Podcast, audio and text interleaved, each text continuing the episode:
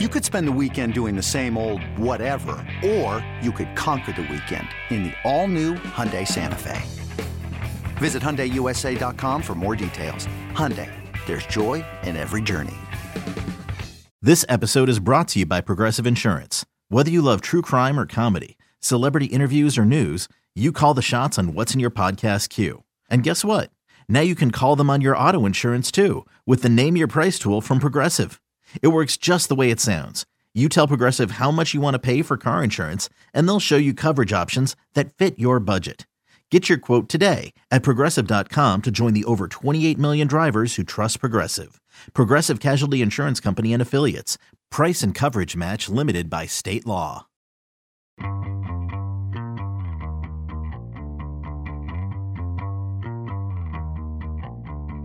Welcome to the Sports Media Podcast. I'm Richard Deitsch. My producer is Patrick Antonetti. One guest in this podcast, but an excellent one. It is Amanda Gifford. She's a vice president of production for ESPN, who oversees the company's college football event productions. That essentially means live games. Um, if you've ever wanted to know sort of the importance of college football at ESPN, how game production happens every week in terms of how the announcers are picked and how they end up where they end up, uh, nobody better than Amanda Gifford when it comes to that incredibly important job at ESPN. We uh, she also has a lot of and a long amount of experience uh, when it comes to audio, and so we also get into ESPN audio, where she thinks the future of uh, sports talk radio is going. And uh, again, this is one of these people who is a vital part of the behind the scenes at ESPN.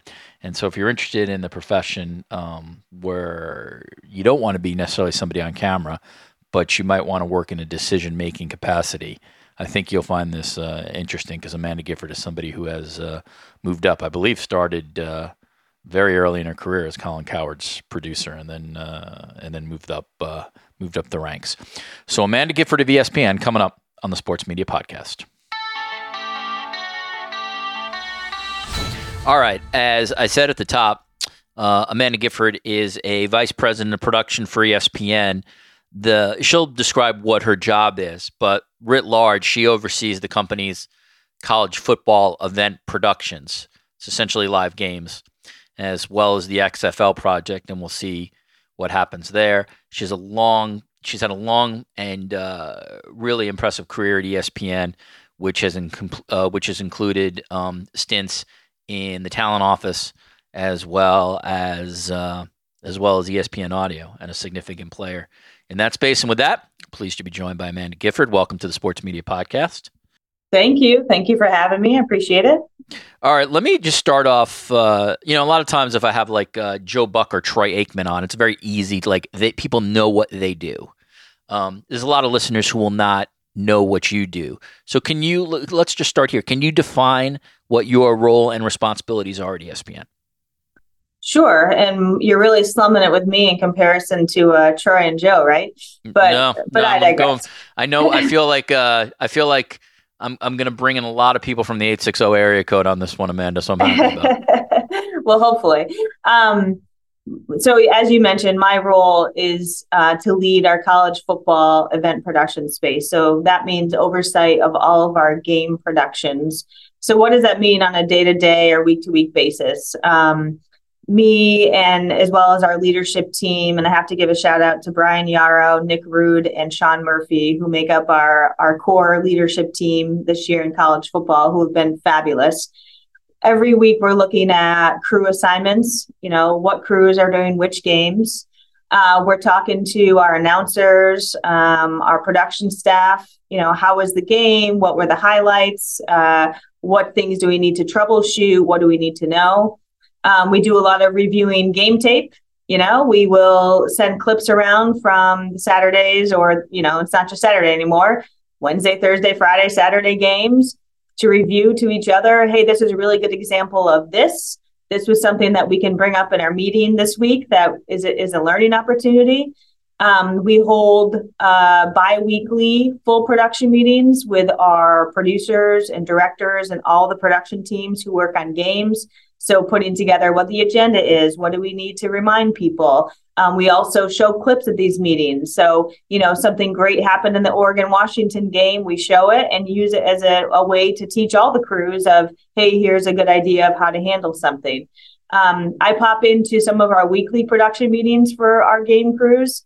Uh, yesterday, I was on the production meeting for, you know, Chris and Kirk, who are doing the game, uh, you know, Colorado UCLA this weekend, just what are we thinking about um, for elements? What are the things that we need to know going into this game? How are we going to handle Deion coming to, to Los Angeles? Um, so those type of things during the weekly production meetings for each of our games. You know, and then it's the logistics of staffing, you know, budgets. How are we saving money? How are we how are we innovating? Um, you know, what can we do to uh, enhance our content? Are there things going on in the college football world that we need to cover in games, and how are we doing so? Um, but I think the biggest thing we probably do is just problem solve. You know, what's the issue? How do we solve for it? Uh, who do we need to get involved? Um, and so it's a lot of planning, it's a lot of discussion, it's a lot of talent management, it's a lot of problem solving. Um, you know, and then once the off season comes up, we we dive into where can we improve all of our on-air uh, contracts? Who's up? Who's who's who's not up? Uh, what do our game crews look like?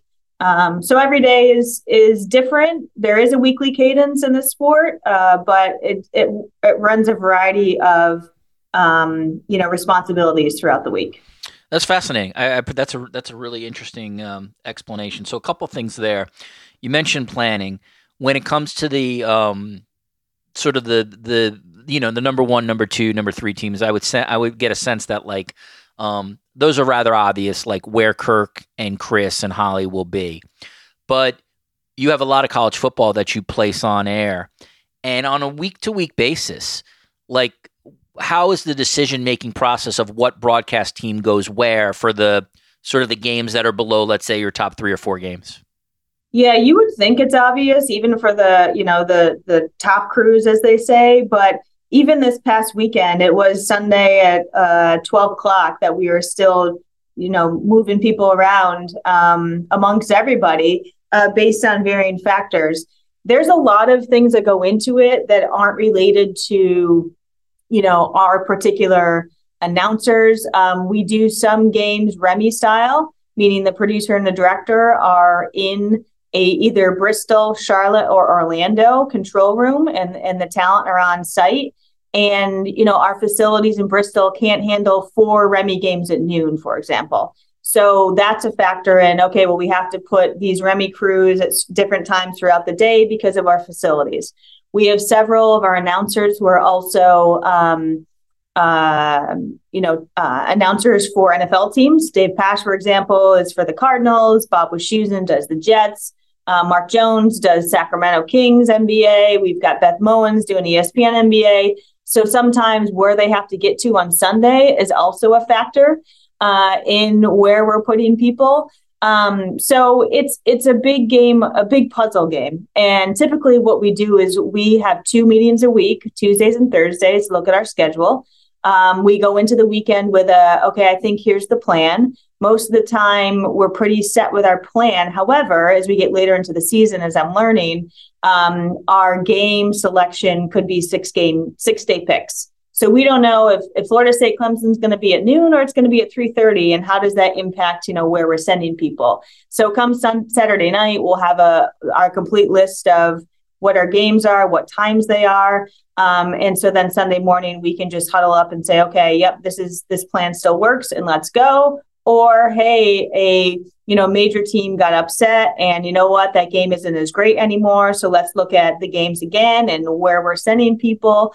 Um, and and also college game day location comes into factor too right? If kirk and chris are or sorry if, if kirk herbstreit is somewhere for college game day and that's not our game on our air like this this weekend for example you know they will be at utah um, for the the oregon utah game well then he's got to get some someplace. So a 3.30 game is off the board or noon game's off the board for chris and kirk so there's a domino effect from there. So it's it's a big puzzle of how it comes together. It's fascinating and there's a lot more that goes into it than just you know, where are our top crews going, what's the best game. Um, there's just a lot of behind the scenes things that go on that I don't think people realize, and, and frankly, I didn't realize either until I got into this position. No, I, I appreciate that explanation, um, and I think people, um, I think people will be surprised at how in depth there is. One thing about um, your REMI Productions before we move on. Um, you know, it's obvious that like the top games are you're going to staff them with broadcasters and production crew, but at a there's so many games that ESPN has. How what's the decision making process on your team deciding, okay, for this game we're going to do it from the Charlotte studio or we're going to do it from Bristol. I get that there are cost considerations and that's the reason you do this, but someone has to ultimately make the decision, right, as to which game um, gets that kind of treatment. How does that happen?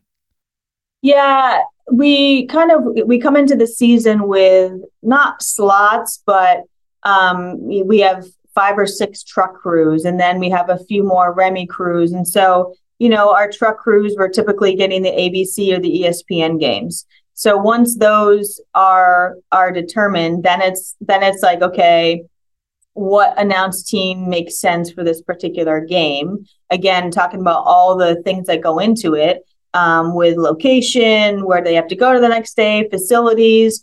So honestly, I mean, our we have I think five or six truck crews, uh, and then the rest are either REMI, so the producer director in Bristol, or they are school control rooms. So that means our our production team actually goes into the ACC, the Big 12 uh, school control room, and uses that control room as the production facility, or they're packaged. Um, so there are varying levels of, of ways that we produce our games. Um, but basically, you know, we have our, our trucks, we have our REMI's, we have our school control rooms, and we have our packagers. Um, and, and really, it, it comes down to our, for our school control rooms, for example, okay, do we have a school control room that can handle football production for this particular game? If the answer is yes, okay then we'll use it. If the answer is no, then we have to package it or REMI it or or um, you know produce it another way. So all those things, like I said, go into the into the formula of uh, who's going where and how we're how we're producing it. Um, this is a big picture question. College football is having a very very good year viewership wise. Why do you think that is? Well, I think the first thing is is probably some of the um, big brands of college football are doing really well. You know, Ohio State, Michigan, Alabama, Georgia, Oklahoma, Texas, USC, Notre Dame, all the all the a lot of the traditional powers are having really good years. I mean, Deion Sanders cannot be denied uh, as a storyline and why there has been such an upswing of, of viewership, especially in the Pac-12. Um, every game we've done of his has has performed really well from a ratings perspective, uh, and and he certainly brought a new element to college football that I think um, expands beyond just the traditional college football fan.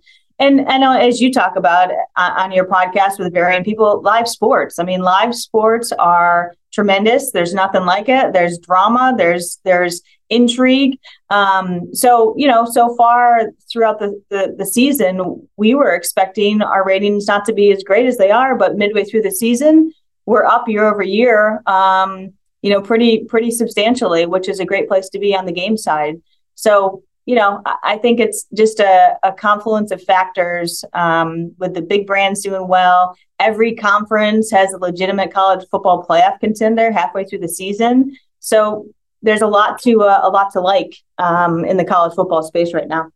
So if we were going to look ahead um, in terms of what ideally would be a college football broadcast, let's say three years from now, my sort of off the top of my head thought would be well, if I'm thinking about sort of what the N- the NFL offers, um, you know, we'd be thinking about alternative broadcasts. We'd be thinking about using like AI and kind of like next gen kind of stuff where like the real hardcore X's and O's people might have their own broadcast where they can see like all 22 and how things are happening. They obviously still have to be entertaining, so you still want to have good broadcasters and stuff.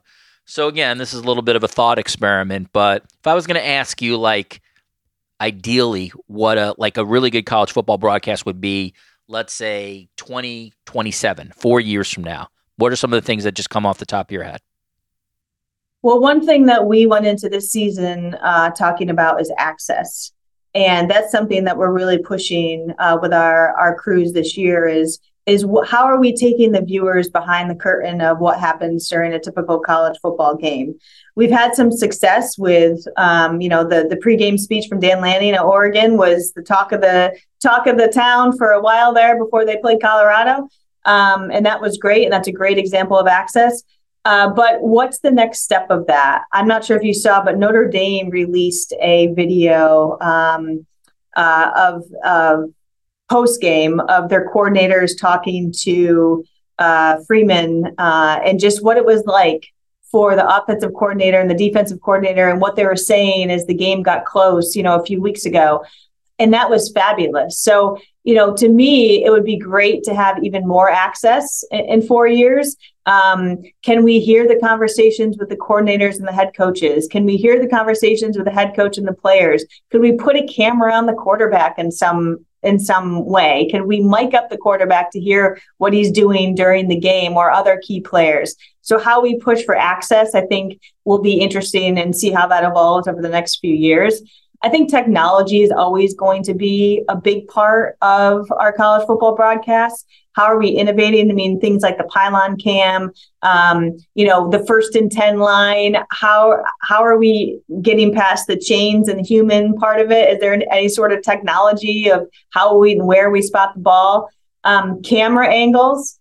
I really hope that we can continue to push like different camera angles. I saw something the Falcons were doing from an overhead camera that was really cool um, and gives you a completely different vantage point on what you're seeing in a broadcast. So, you know, we've done things like the pylon cam, the ref hat cam, all those sort of things. Any place you can put a camera or trying to put a camera.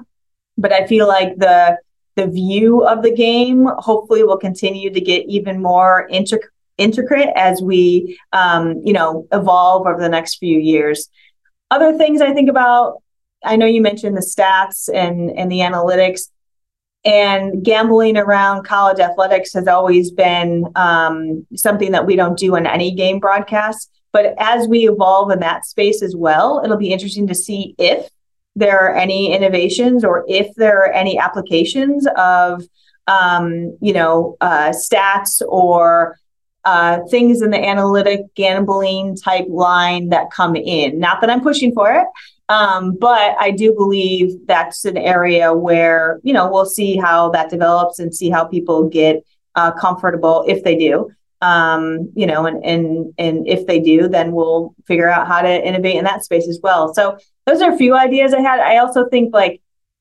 personalizing your view or the way that you're watching, and that's you know, is, is that possible? We do this command center on the SEC network if we don't have a game on the SEC network, and that's a different camera angle and has all these stats that pop up.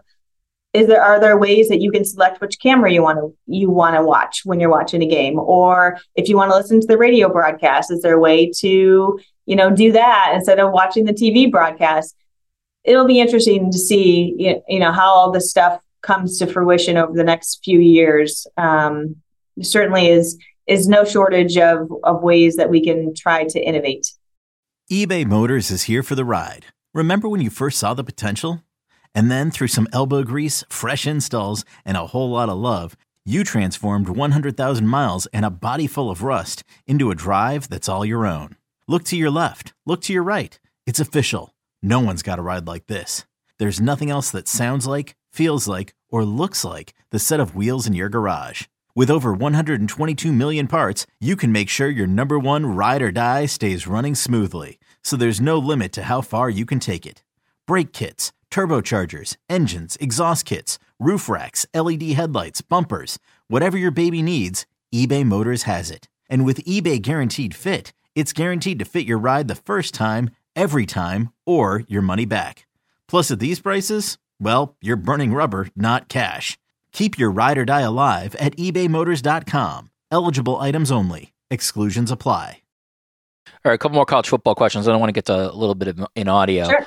Um, in 2023, why are there not more women's women who are foot, college football opinionists as opposed to simply hosts or sideline reporters?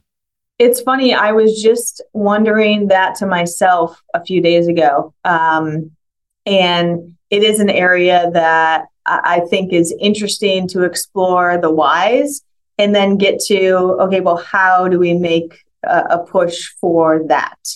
You know, on the NFL side, we have seen people like Mina Kimes who broke into the space and been amazing with with the way that she's um, transformed into an NFL analyst. And but we haven't had the same success on the college football side. Um, you know, it, it's certainly an area where I think we can explore. We need people to uh, raise their hands and say, "This is an area that, that I'm going to do. I'm interested in." You know, I do believe some of our our sideline reporters are more than just give me the eyes and the ears of what's happening. They can also, and they do also, um, weigh in on okay, this formation, that formation, and sometimes you don't even see it in the broadcast or hear it in the broadcast. Like they're telling the producer and talkback, and they're helping in that regard. You know, someone like Holly Rowe does this. I know all the time, and, and she's fabulous at at you know breaking down the football game beyond just here's what's going on on the sideline. So it's an area that I think we need to look at and figure out how we can grow within that space. Yeah, and by the way, just so the listeners know, I mean, I think if you've ever listened to this podcast, you know anyway, this is not an ESPN issue. This is an industry issue. And quite frankly, ESPN um, has far more people, um, far more women that they've actually pushed into the analyst opinion space who are women than any other network. So um, it's an industry issue for certain. Hey, it's Kaley Cuoco for Priceline. Ready to go to your happy place for a happy price? Well, why didn't you say so? Just download the Priceline app right now and save up to 60% on hotels. So, whether it's Cousin Kevin's Kazoo concert in Kansas City, go Kevin, or Becky's Bachelorette Bash in Bermuda, you never have to miss a trip ever again. So, download the Priceline app today. Your savings are waiting. Go to your happy place for a happy price. Go to your happy price, Priceline okay, you're you um, have a long history in audio, and I think correct me if I'm wrong. What what before you moved into this current position, what was your audio title? So I was a vice president of content strategy and audio. Fancy way of saying I had oversight uh, of all of ESPN audio, which included our network um, as well as ESPN New York, ESPN LA content, and um, you know, on the T, I also had responsibilities on the TV side. I was part of the Sports Center leadership team and had a few groups on the Sports Center side that reported into me uh, for planning, for guest booking, um, and ultimately worked with a small group of people on content strategy for Sports Center. You know, not the day to day rundown, but hey, how are we handling Tom Brady retiring, or what are we doing to get ready for the World Series? Like question, bigger questions like that. So I split my time bef- between radio and TV. Sometimes they um, connected. Sometimes they didn't. I would also be remiss on the audio side if I didn't mention, in addition to the Talk Network, we did 250 games on ESPN Radio, NBA, college football, college basketball, NFL, um, and Major League Baseball. Uh, so we had a ton of events uh, on the radio side as well. All right, so I'll distill this for the audience and say you had a big ass job in audio, which was my point. in that, like, so you can answer this question. Okay. Um, there's not many people in the space, honestly, who would have more insight than you on this. Um, audio, li- uh, I shouldn't say audio, live radio when it comes to sports is very challenged now, especially nationally for a like an ESPN radio type of network or a Fox Sports radio type of network. In individual cities, particularly ones that still are very hardcore about sports, radio stations can still really, really be strong and make money. Boston, New York, Philly are examples. So I want to ask you um, a broad question. Where do you see sort of this space, um, not just for ESPN, sort of on a 24 7 national sports network, but for sports talk in the linear audio space right now? So I'm not talking about podcasting. I'm talking about do you see a future? For the way both of us grew up in terms of listening to tr- traditional radio? Yes, because there's no other medium that is immediate and urgent as as audio.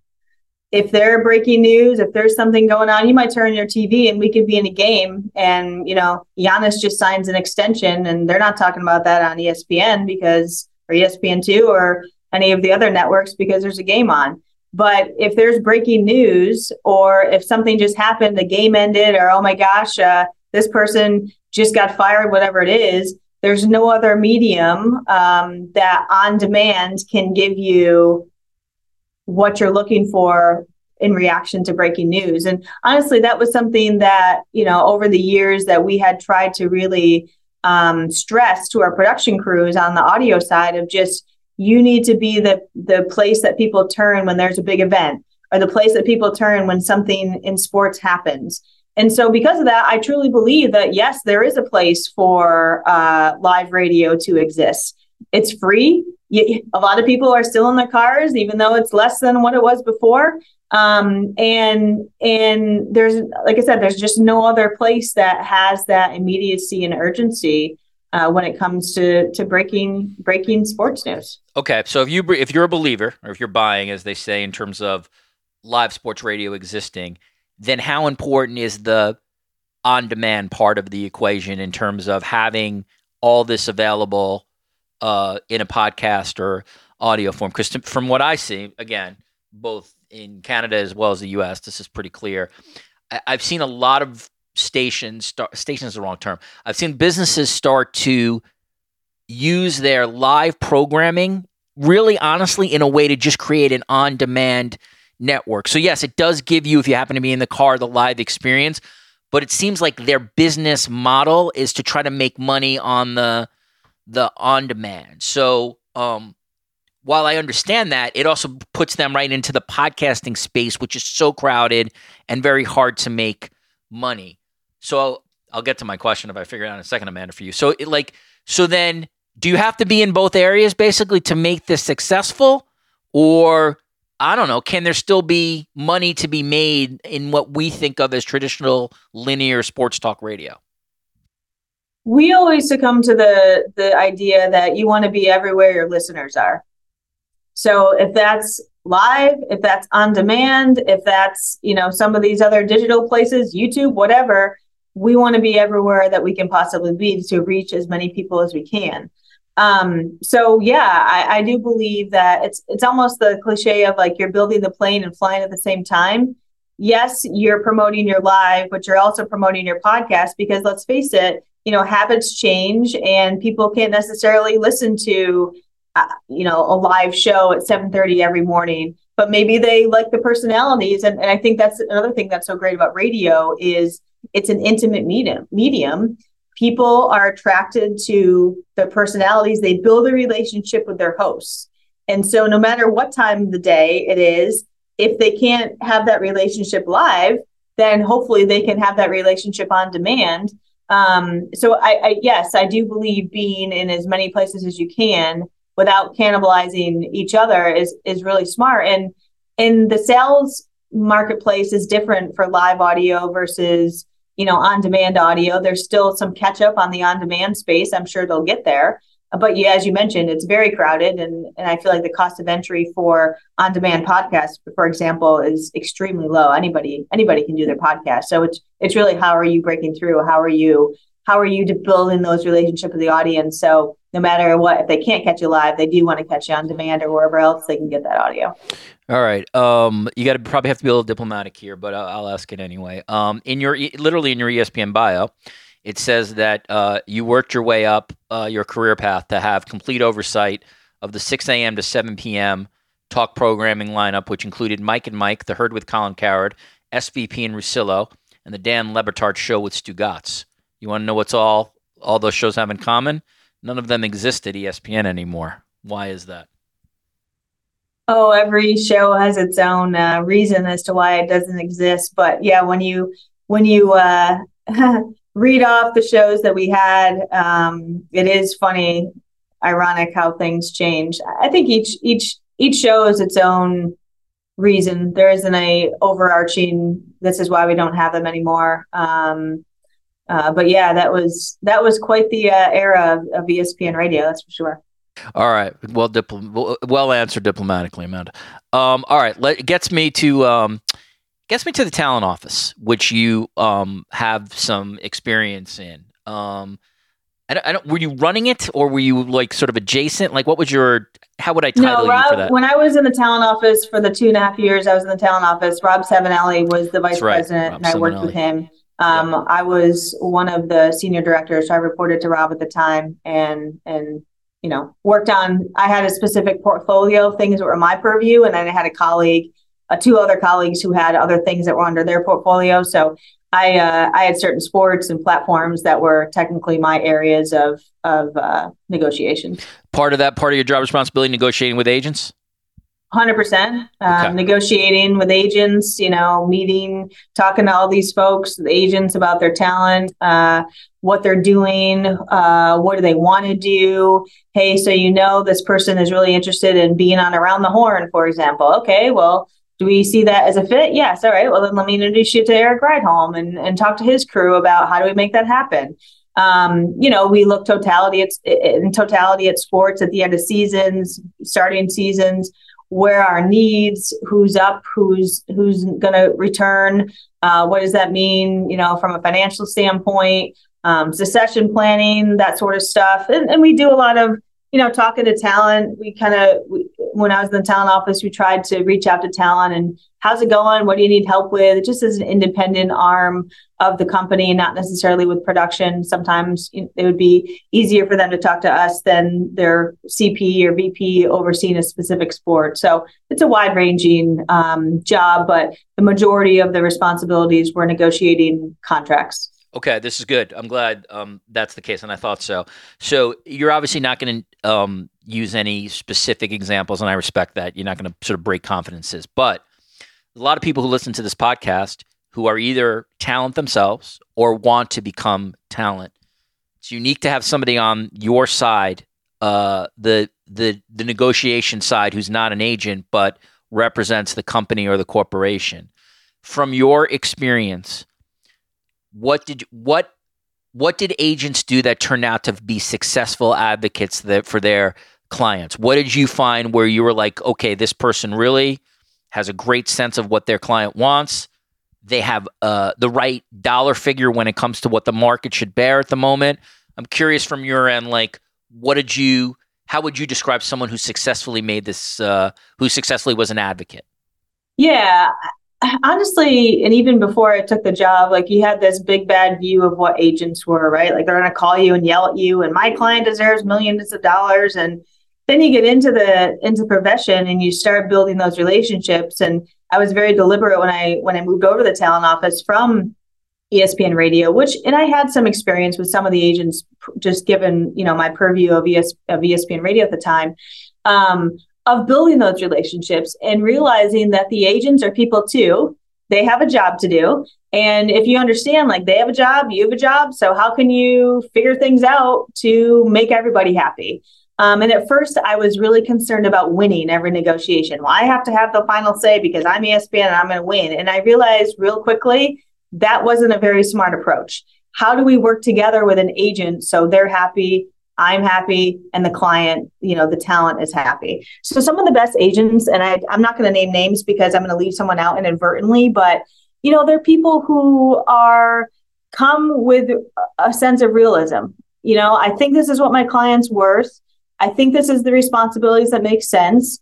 You know, what do you think? And how can we work on this together? And at some point, you're like, okay, that's so far from reality that we need to go down here, here, and here. And they'd say, okay, I get it. And then they'd help manage the messages to the client. Or there are times when the agent will come to us with, here's what I think. And we're like, you know what? We're in the same ballpark. Let's let's be easy, get this deal done, and everybody's good. So um, the majority of my time in the talent office, I would say 95, 90 to 95% of my interactions where agents were fantastic. And really is you know, a good agent is someone who is realistic uh, about what their client is doing, about what their client is worth, but also advocates, you know, advocates for the particular client if there's something that they truly believe could be could be a difference maker. Um, at the end of the day, like I said, they're doing a job, we're doing a job, and you hope that you know throughout building the relationships with the same people over and over and over again, whether it's different clients, that you realize like, okay, you know what, we're going to work together, we're going to get this done. Another day is here, and you're ready for it. What to wear? Check. Breakfast, lunch, and dinner? Check. Planning for what's next and how to save for it? That's where Bank of America can help. For your financial to-dos, Bank of America has experts ready to help get you closer to your goals. Get started at one of our local financial centers or 24-7 in our mobile banking app. Find a location near you at bankofamerica.com slash talk to us. What would you like the power to do? Mobile banking requires downloading the app and is only available for select devices. Message and data rates may apply. Bank of America and a member FDIC. Uh, two more for you. Um, I've asked this of talent, of um, management, and of agents. And it's always interesting to me. And the question is like, is it an adjustment or how much of an adjustment is, particularly at the beginning of this journey, when you're dealing with financial numbers that are so sometimes crazy to like what you grew up with or what you're relevant. Like, like I remember talking to someone who was a talent. I'm, I'm going to make sure I sort of say this so I'm not giving anything away, where they were being paid millions of dollars. And it, it was such a surreal experience to sort of hear for this person the contract numbers because once upon a time, not previously long before that, they were making like $60,000 a year. So I wonder if on your end, um, does it take some getting used to where you're like negotiating and you look down and you're the one on your side offering, I'll just make this up, I'm just throwing it out there, $5 million a year or $3 million a year. Do you know what I mean? Like, unless you grew up with that kind of money, it's it's a lot of money to then become familiar with. Yeah, when I first took the talent office job, um, one of the things that I, I did was just kind of look around and see where people were slotted and and just to get a sense of okay if i'm responsible for these people what does that pool look like? Who's who's making what where you know? Just to have a better understanding. And i think in the beginning you're like oh wow i didn't expect that or oh okay didn't expect that um, but then you just get into pi- autopilot mode and the money is the money and you just you know it, it's something that you don't even I didn't even think twice about it. Oh yeah, here's a contract for this particular person. We're going to start at 2.1 million. And it, it, was more about where that particular talent was slotted and not necessarily the amount of dollars. Um, but when you put it that way, I mean, yeah, I guess it is something that it is something that uh, is a little remarkable and took took a little bit to get used to. But then once you dive in, you're like, all right, this it is what it is. Yeah, interesting. All right, last one. Um, this isn't just an ESPN thing, but this would be in uh, at the top of the CBS Sports pyramid, at the top of the Fox Sports pyramid. Um, you've you've moved up a lot in your career, and you're still young professionally. Do you think by the end of your career we will see a woman in charge of an ESPN or a CBS Sports or a Fox Sports? As of now, women have ascended to management positions, but unless I'm mistaken, no one has gotten to the Mark Lazarus, Jimmy Pitaro, Sean McManus level? 100%. I think we'll see a woman in charge. Um, you know, I started at ESPN, like you mentioned, 19 years ago as an intern with ESPN Audio. I was Colin Cowherd's producer for five years. Yeah, that's where, uh, I, first, that's where I first management. heard your name. Yeah. That's right. Yeah, moved into management, moved into the talent office, came back to TV, and now, you know, running college football game production.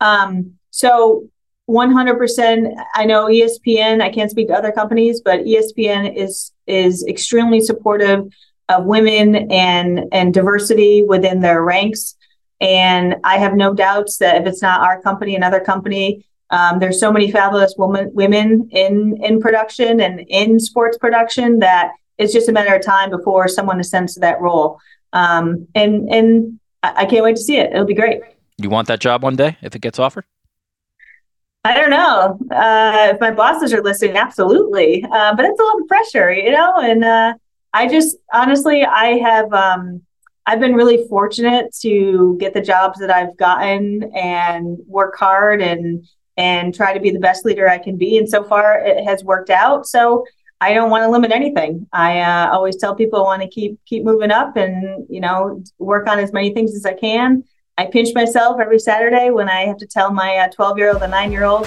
hey, mom's got to go watch some college football games, so I'll be back in a little bit. And they come in, they watch with me, and you know what? It's uh, it's tremendous. Every day I, I go to work and I just think how lucky I am. So, um, so far so good, and you know, I just uh, I love what I do. Yeah, nothing better than somebody paying you to watch sports or to travel to watch sports. I agree. Hundred percent. Yeah, no, I can't can't beat that. Amanda Gifford is a vice president of production for ESPN. She oversees the company's college football event productions. Um, it's uh, again, it's obviously this podcast is a little inside baseball, just giving Amanda as a guest, but this would be someone you um, should keep your eye on and pay attention to. Somebody really, really talented at ESPN who's moved up in management and uh, would absolutely not be surprised one day to see her at the top of that food chain. By then, of course, I will be long retired hopefully lying on a beach in Maui. Amanda, um, thank you very much for the time. I wish you the best of luck. College football is a busy, busy job. Um, so I wish you the best as you head forward. And thanks so much today for uh, joining me on the Sports Media Podcast. I appreciate you having me. I'm a, a, a, listener to your podcast and the other sports media podcasts across the uh, the marketplace, and honored that you'd asked. So thank you for uh, thanks for having me. I appreciate it. You got it. Thanks, Amanda. All right, back in the studio. My thanks to Amanda Gifford for her time and insight. Head to the archives. There should be some stuff you like. Uh, had ESPN's Jon Sciambi recently on uh, being the voice of the World Series. Doris Burke, also of ESPN, in terms of uh, her ascension, ascension, I should say, to the top chair. The Athletic and TSN's Pierre LeBrun, uh, one of the most important hockey insiders out there. Dan Orlovsky was a recent guest on this podcast of ESPN, Ian Eagle as well. Again, if you like these uh, kind of conversations, please leave us a five star review and a nice note. That's how this podcast continues. Want to, uh, if you'll indulge me, just give a shout out as well to the year's best uh, sports writing 2023 book. Um, that is on Amazon and wherever else you get your books, any uh, brick and mortar store. Um, again, that uh, anthology, which I guess edited, is out, and uh, and hopefully you'll appreciate and enjoy it want to thank Patrick Antonetti for all his hard work. Thanks to everybody at Audacy for their support. And thank you for listening. We'll see you soon on the Sports Media Podcast.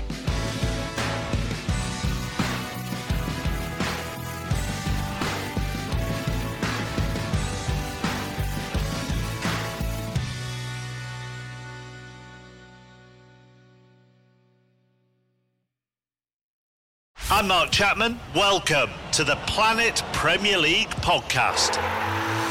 Each week, Cesc Fabregas, Nedum Onuoha, and myself talk all things Premier League. As a player, you don't have time to talk. No. You don't have time to make a plan. You just need to deal with wave after wave after wave. We watched Coach Carter, and he said, "Oh, afterwards, the game's just about doing this for your teammates." And I remember looking around halfway through the film, and half the squad was asleep.